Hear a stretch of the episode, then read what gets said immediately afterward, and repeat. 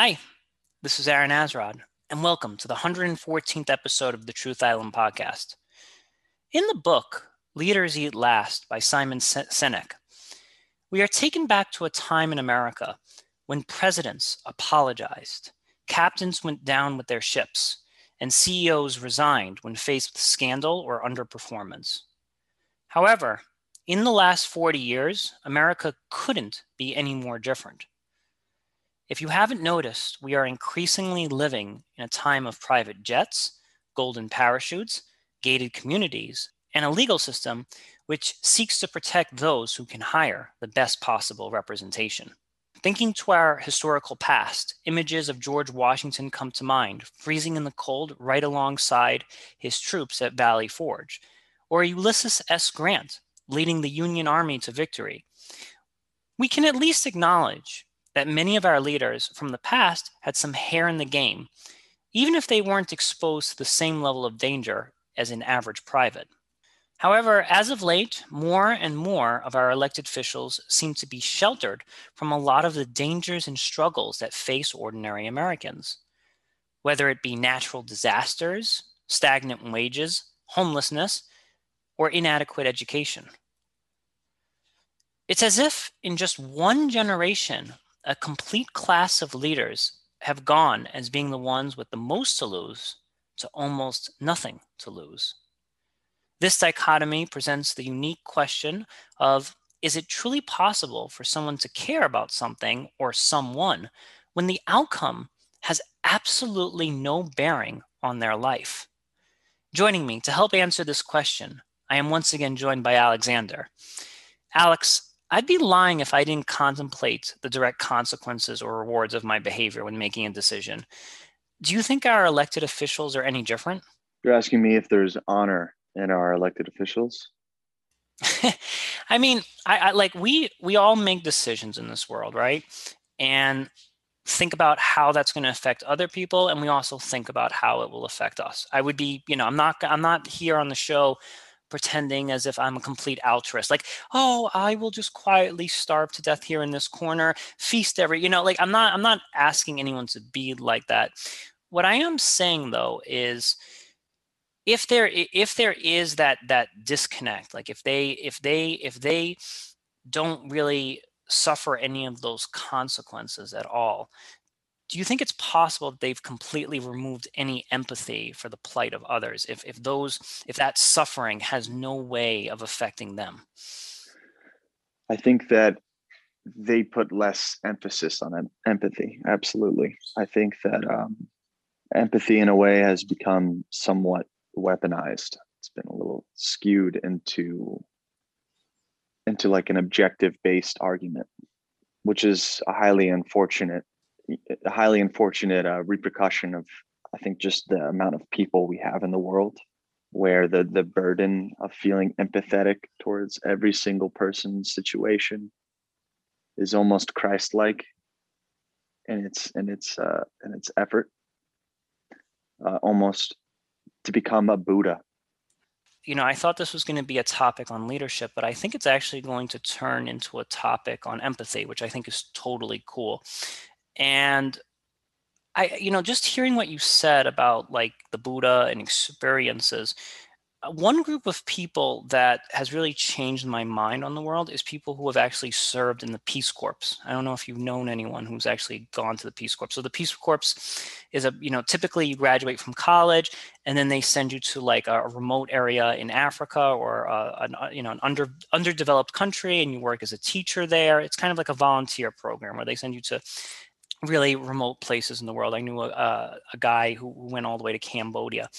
And what that actually does is when you're in the Peace Corps, it actually changes the way that you view the world because we all we all pick up the wall street journal we all pick up the times and we'll read like you know people in this remote village are starving to death or people in here are going through a civil war and we don't actually know what that means because we've never seen it. We have no faces, we have no attachment to any of this. So we just read these things and okay, I'm not saying that we're like we're not callous and just say whatever, but the people that go to the Peace Corps when they read these things, they have an emotional attachment to it because they've actually seen some of those faces. There's probably a name that they could drop to that region, uh, uh, you know, in that part of the world. And I think what's happening is that our politicians have no empathy. Not necessarily, I mean, sure, maybe some of them are complete narcissists, fair enough. But I think they don't actually have enough encounters with ordinary Americans to actually have a face or have that kind of attachment to us. How, how does that theory sound to you?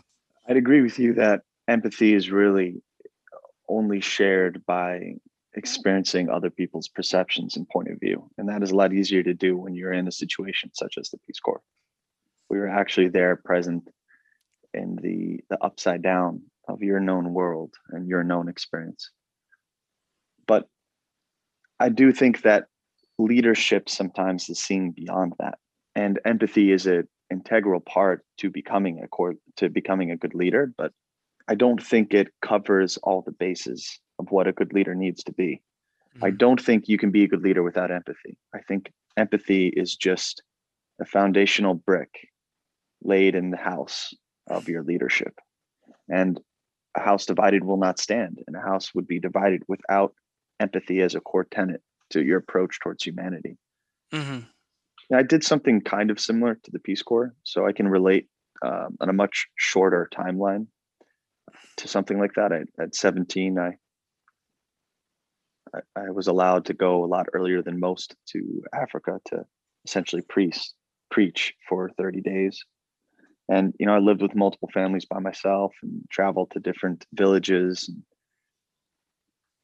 handed out medical supplies and you know we even stopped by this one hospital once and a lady was in surgery and left surgery with blood on her hands to walk up to us to say hello.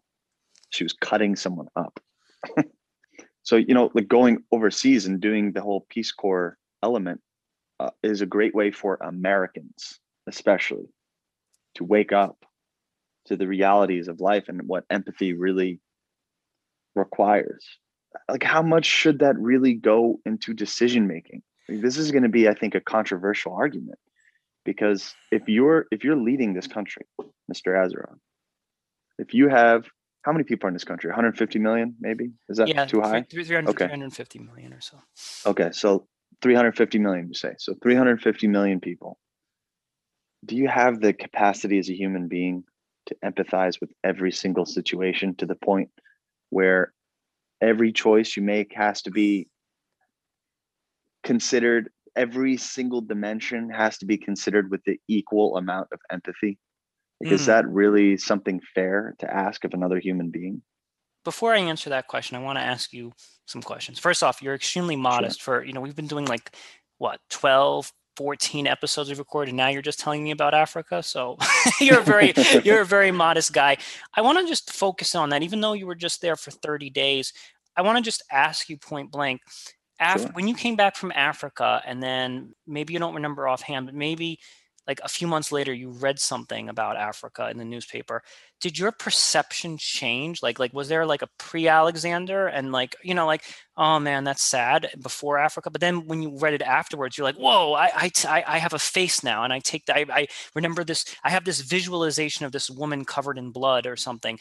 Did that change your the way that you read that news article when you actually had a visual imagery of that? Without a doubt. Without a doubt. I, I remember coming back and I nearly died twice on this trip. There were two occasions that I nearly died. Um, one of them I still have photographic evidence of, and I keep that close to my heart when I feel that there's a particular situation that I need to listen to myself on. If I don't, it could be the difference, which was, you know, what happened in this instance. But I remember getting back and trying to process that, trying to process the idea of being on the brink of survivability, to be able to have water, to come home to my American home. I remember it was uh, my parents put on um, a movie, which is like our ritual with Nick Cage. It was called The God of War. And it was about a uh, arms dealer who sold arms to Africans. I couldn't watch it. I lasted 20 minutes. And I was so enraged and so defensive, not even for myself, but I felt that me contributing my attention to whatever form of media, be it a movie or an article, like you're saying, that perpetuates this idea of what that area is and what that area stands for. And if it's not in the light that I experienced firsthand, I would get enraged and, enraged. I remember screaming at the TV and people were looking at me like I was acting crazy. And, you know, maybe I was totally irrational, but it wasn't rational to me.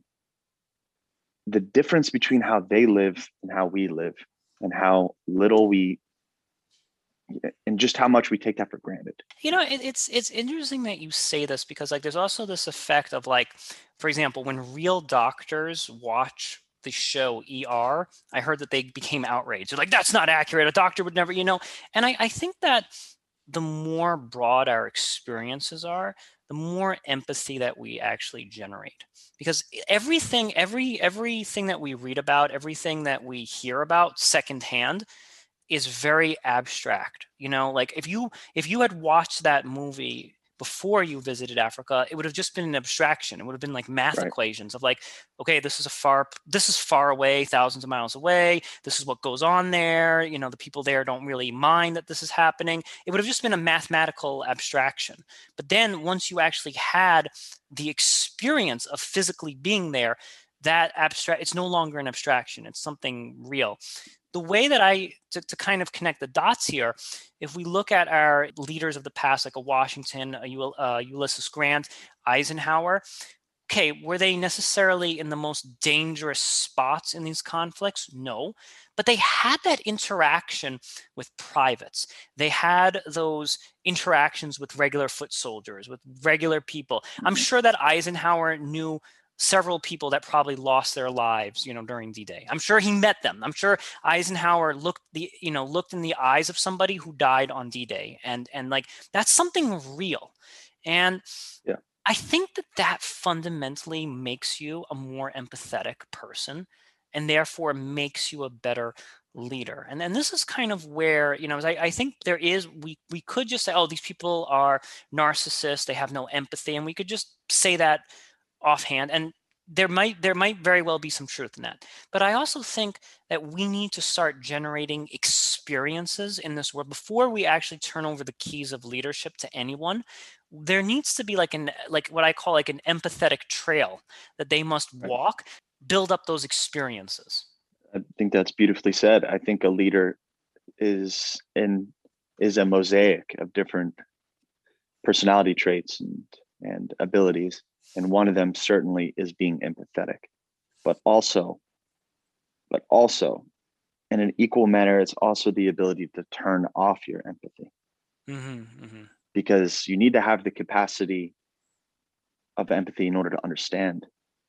But in order to lead you can't let your capacity to feel get in the way of your choices or the nation's capacity to feel to get in the way of choices and I don't think there has been a better representation of that than Nelson Mandela, mm-hmm, mm-hmm. flat out, who struck a balance after the apartheid, after spending 26 years in a what six by seven cell, something like that, 26 years working as essentially a slave.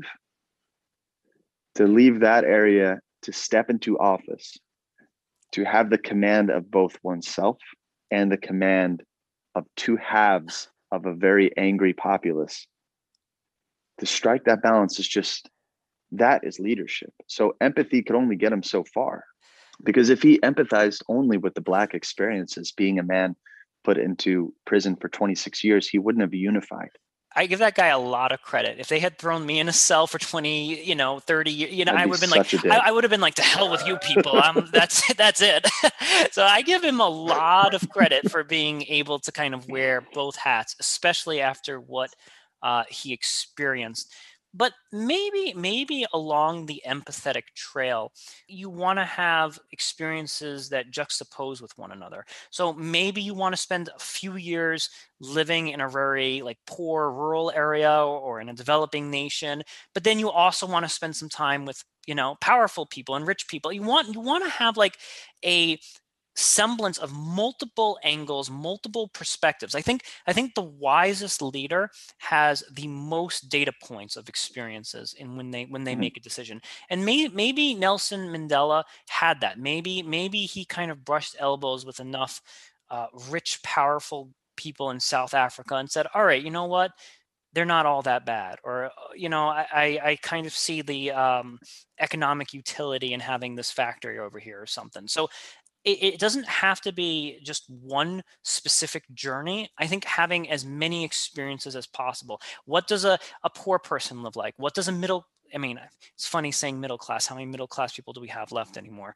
Well, you know, what does a middle class person live like? What does a wealthy person live by? And then collecting all of these data points, I think that can actually make you a great leader because now you're actually seeing the world through the vantage point of so many different eyes. For sure. And that you know, is a great argument for the analytical portion of a good leader. There's another quality that I feel like we're not touching upon here, which is the ability to lift the living experience of a human being and place it gently into the oceans of what it's like to live with a degree of poetry beyond your own time frame. There is a way that great leaders shepherd the masses into this higher frequency that is beyond their own time. They're not even going to encapsulate the reward. It's not even about that. It's about the seven generations after. It's generations after. What was what was Lincoln's famous quote? This fighting for the Emancipation Proclamation, um, and I might misquote him here, so forgive me, is about the untold generations to come. Mm. It's not even about now. Mm-hmm. And leaders like George Washington, Nelson Mandela, Abraham Lincoln, everyone lifted up their nation and placed them into a frequency that had poetry, it had meaning, and it had longevity beyond their own minuscule life. That is a different degree of leadership that no data points can give you. What that is is it's it's an alignment. It's basically spiritual chiropractic. right? Like it's like you got to realign the spine and then add the fleshy elements. You got to realign the values. You got to make sure everything's in tow. You know, the ergonomics of your movement are going to be easier because everyone's on the same page. I love that. spiritual alignment. Man, you're a true poet, actually. I love that. Uh, spiritual chiropractic. Beautiful. Um, maybe uh, you know and, and maybe maybe we can kind of blend our two theories here together. Do you think it's possible that maybe having the multiple data points like seeing this is how uh, a poor person lives. This is how an imprisoned person lives. This is how a wealthy plutocrat lives. Maybe having the multiple data points allows you to predict what the future will look like better. So maybe when you have all of this exposure, you're able to forecast of like, okay, these people are going to react like this when that happens, and these rich people are going to do this, and these you know this these people uh, you know working in the factory are going to act that way. So may, maybe the multiple data points give you a better ability. I'm not i'm not being as poetic as you are but i'm i'm from a scientific perspective maybe just m- multiple experiences allow you to make better predictions. Hands down. I mean hands down but it's also it, what's the capacity of a human being to soak up experience? Like what's what's the total value of experience that could be had? Like how much wind can you fill that sail with Mm. Um, that's down to the person, right? Like you could put a shallow minded, egocentric psychopath into a hospital filled with kids with cancer, and he's going to leave wanting to still sell his stocks, right? He's still going to want to leave to like a continuous Ponzi scheme. There's there's an there's an unspoken quality here that can't be found on paper. But you know me, I'm I'm son of a scientist. So science is a great way to place a range like a parent like parentheses around a situation. It's an important form of structure. It's important it's it's form because at the end of the day it's still people running these things. It's still people making the changes. And at the end of the day you know you you you can't have anything in nature without some sort of structural form.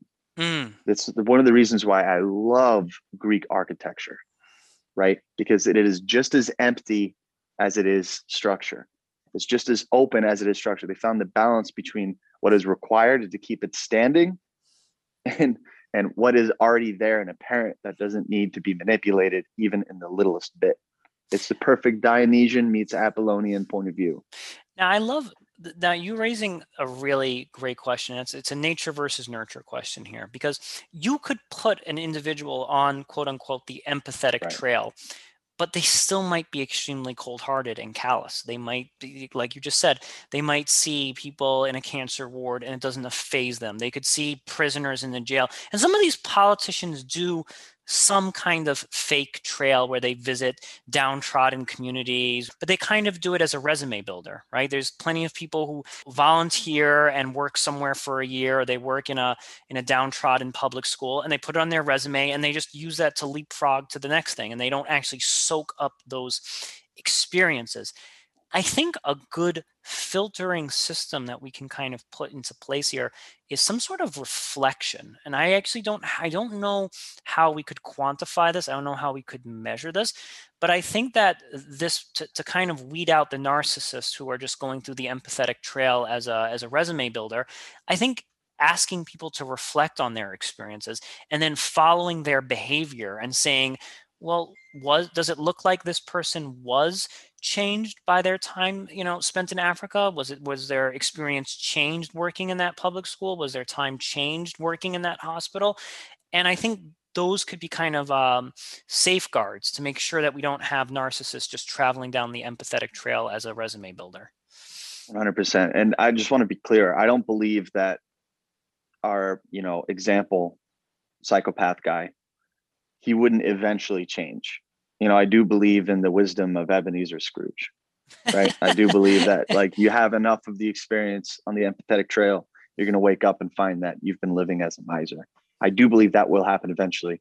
The difference is, is that politicians use it to exploit conversational points about just the level of character and the divinity of them as your leader. There is that whole nature versus nurture for sure. But we can't, it's not something that can be forced upon. And this is this is exactly the line of where I disagree with religion because it's the moment where we try to curate a guideline that this funny conversation starts. You're right. We need to have people reflect on this. Therefore, every day or once a week, we'll meet in a predetermined location and we'll make sure that that location is treated with the utmost respect. Mm-hmm. That way, all of the psychological reinforcement will be there that this is an important place, that the methodology that we are going to uphold and codify is the most important thing for you to do as a human being. That way, you'll have a means of reflection. And you know what?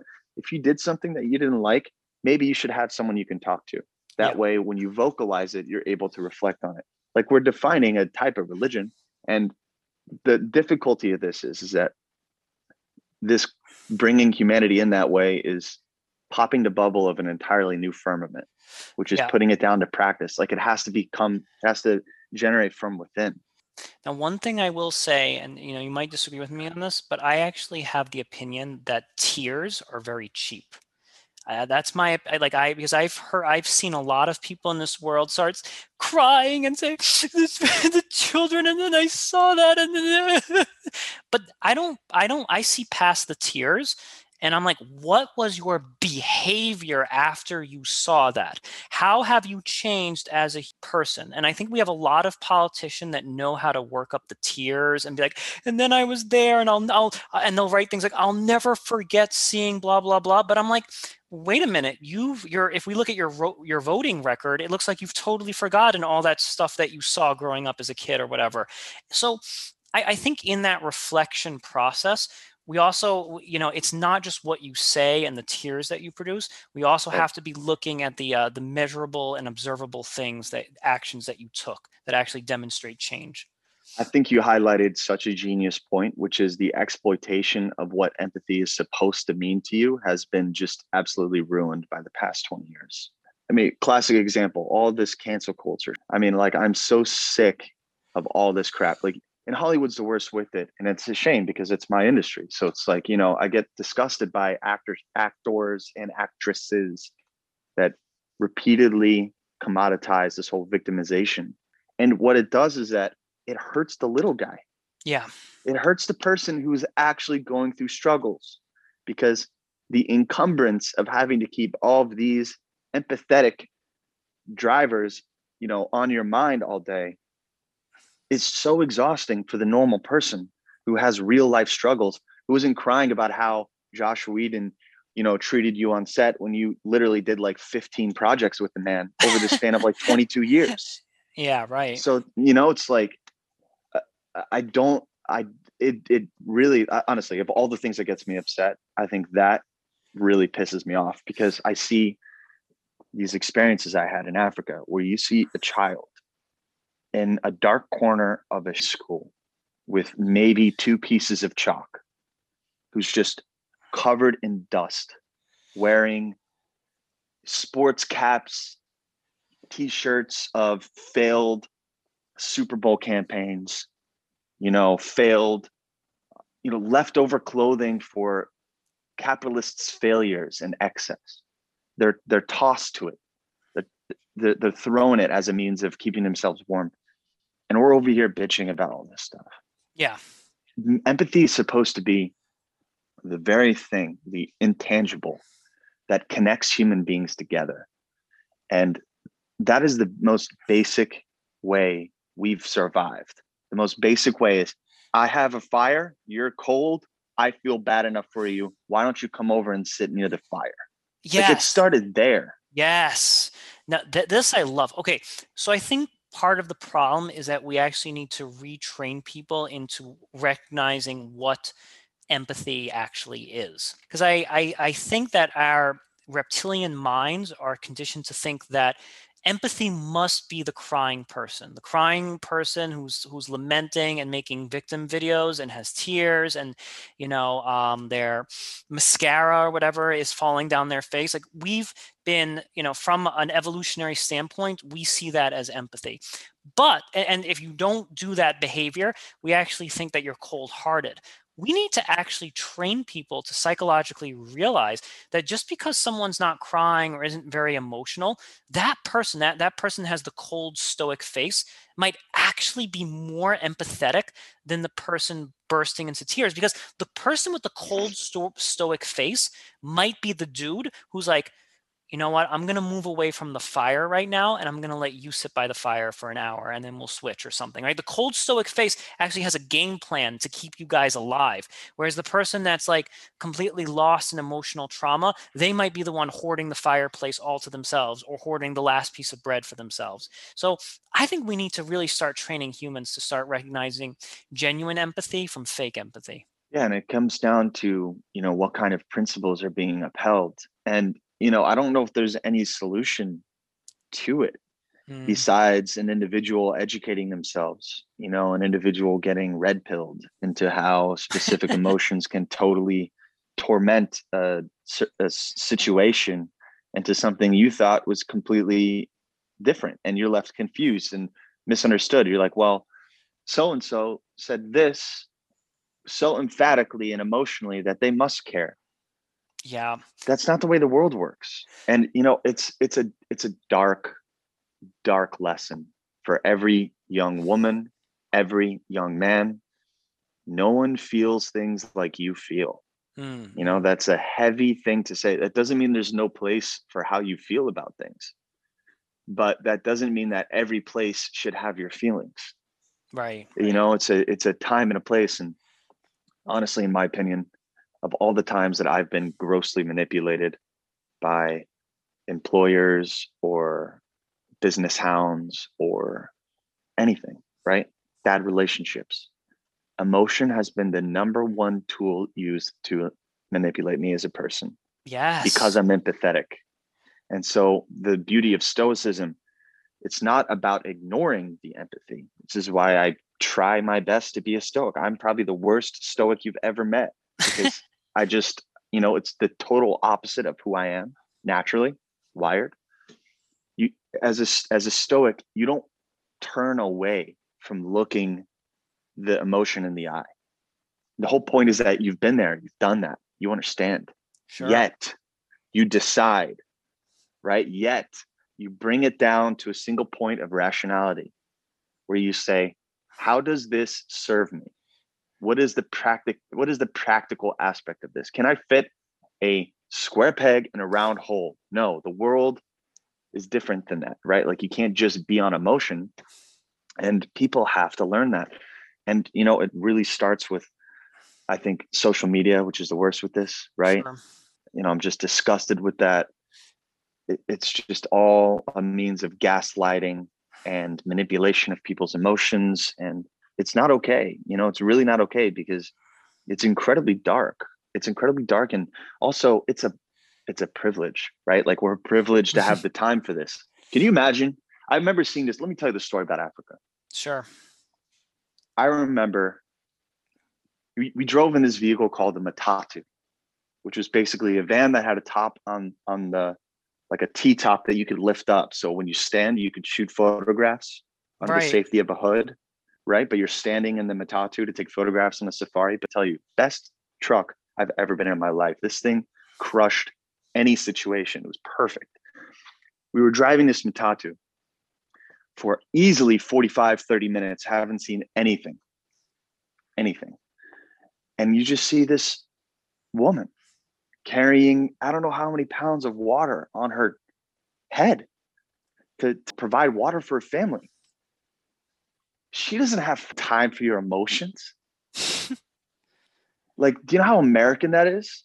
Right, right, right. And and and you know, to put it into like a an artistic pretext in terms of the timeline, your real visceral emotions didn't matter until Marlon Brando came.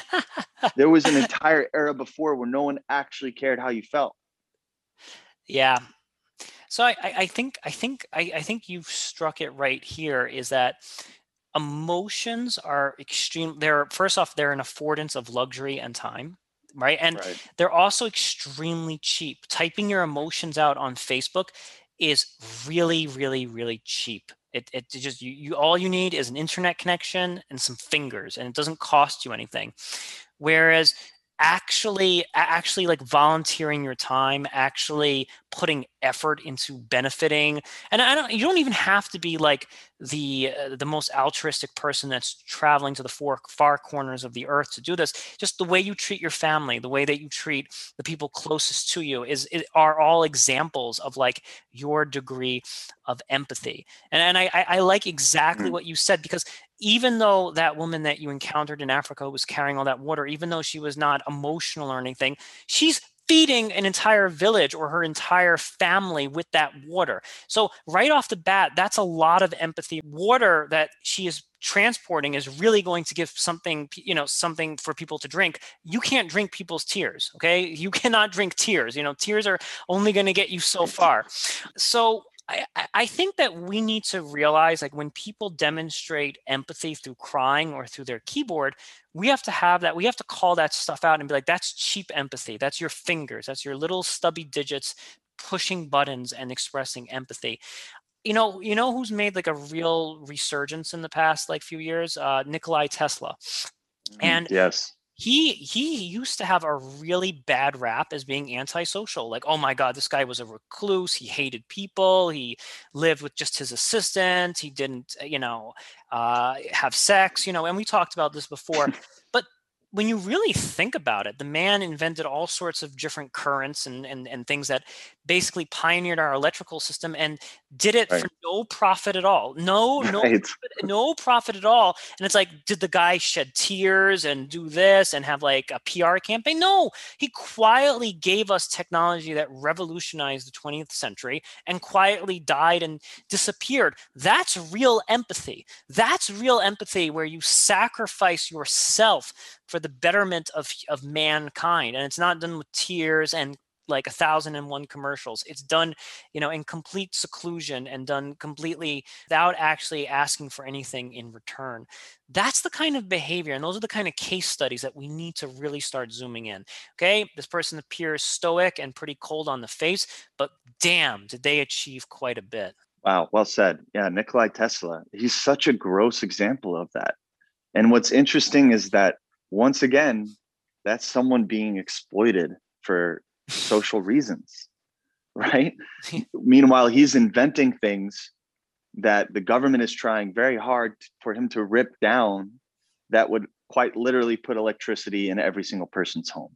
Sure. I, I I could be misquoting this, but I'm pretty sure he also built a radio tower so large, right, on his property. He was like constructing. It was one of his master projects that would just that would just create energy for the entire world. yeah, yeah. And people are worried about him like not going to the the whatever you know social clubs that they had back then. Like what? You know, No, they didn't go to the eh bar to go watch boxing and like chew on cigars and like you know let loose greyhounds while they suck down their Sazeracs. Like what did they do back then? But no, this is ex- no, but th- this is exactly what is going on today. Where it's like we don't actually care about the person rolling up their sleeves and doing the hard work. We care about the person who we like the most, or the person who has uh, the most so who's mo- the most socially gregarious and the most socially friendly and appeasing to us. But what we don't realize is that that that extroverted social person deep down inside may not be a nice person. They may actually be. I'm not saying it's. I'm not just I don't saying. know I'm not, about that. but I'm not, I'm not. I'm not. I'm not generalizing and saying that all social people Right, are. okay, Yeah, I'm- yeah. I'm not. I'm not. I'm not generalizing Wolf in and that sheep's clothing. yeah, yeah. saying. But I'm saying that some of them are doing just that. They they they they know how to play all the social games. They are like, hey fellas, I'll meet you there at the uh, at the um the Ox Club or whatever, and we'll smoke some you know cigars and whatever. But deep down inside, That's what they do. yeah, right. They're not they're not really bringing any value and any and they don't have genuine empathy for the world around them. They're good at playing the social game when they need to as a political means, but they Right. and I think we need to start detecting this. We need to start sniffing it out. And I, I hope in the years to come, both with philosophy and science, we start coming up with some reliable metrics of like, how can we tell if someone is empathetic? And if they are empathetic, can they make a good leader? Alex, thank you so much for being on the show today. Thank you. This concludes the 114th episode of the Truth Island podcast. I'm Aaron Azrod.